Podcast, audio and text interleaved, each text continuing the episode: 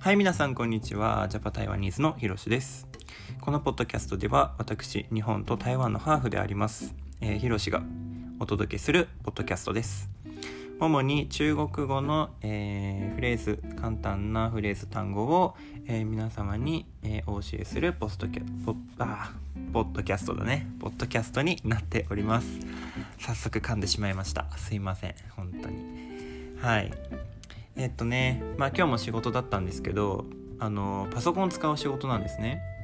で、まあ、在宅なんですけど在宅でパソコンをねずっとね見てる状態なので目がとっても疲れるんですよで最近の日課にもなってるんですけどあの蒸しタオルをですねあの目に当てて5分間温めるっていうねそういったことをしておりましてめちゃめちゃ効果があるしめちゃめちゃあのリラックスできますなのでまあ、本当にあの目が疲れてるだけではなくてもうかあのちょっとねあの体も疲れてるなっていう人は目からねあのちょっと温めて癒し癒しというか温めるとすごく気持ちがいいので是非皆さんにも試してほしいなと思ってちょっと今話させていただきました。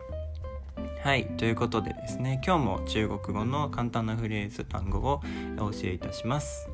今日は初めてですね、えっ、と構文のポッドキャストのシリーズになります。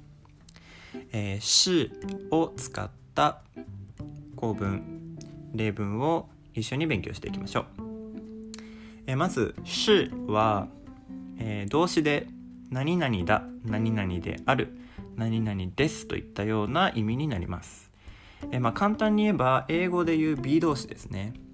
何々は何々ですといったような意味になりますが、えー英語の B 動詞と同じような、えー意味合いで大丈夫だと思います。で「し」はあの漢字で「あのぜ」っていう漢字知ってますか？ね「ぜ」か「ひ」かみたいな感じの「ぜ」「ぜ」って正しいって意味なんですよ。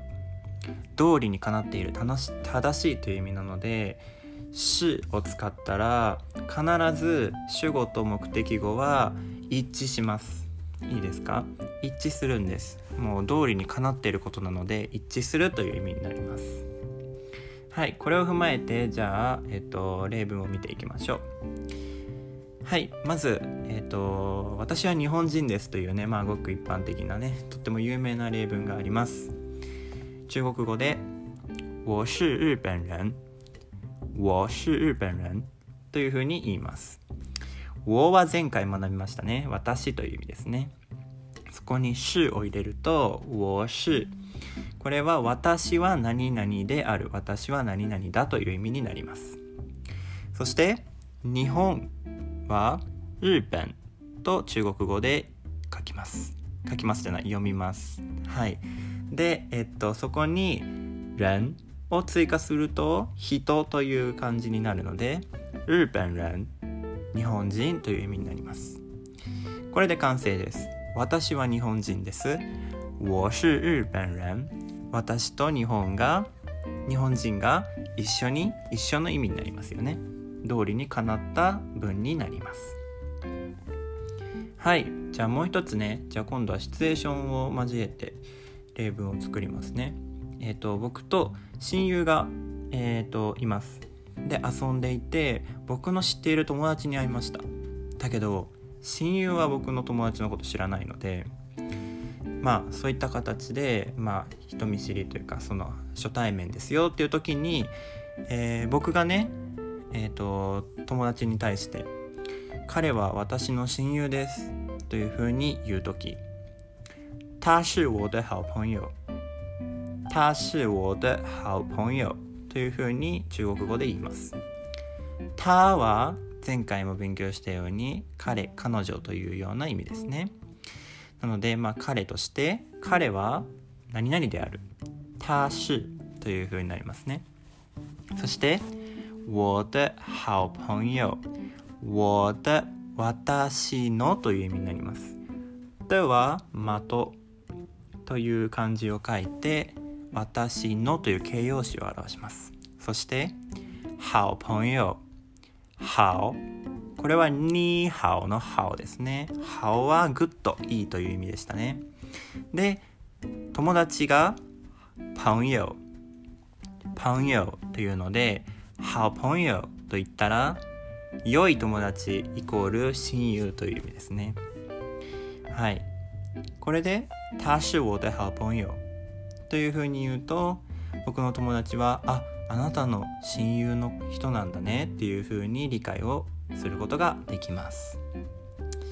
はい、えー、2つ例文を、えー、紹介しました。復習してみましょうか。私は日本人です。我是日本人。彼は私の親友です。他是我的好朋友。はいということでこの「是」の構文を使うと主語と目的と語が通りにかなったイコールの、えー、状態になります。はい。これで理解できたでしょうか？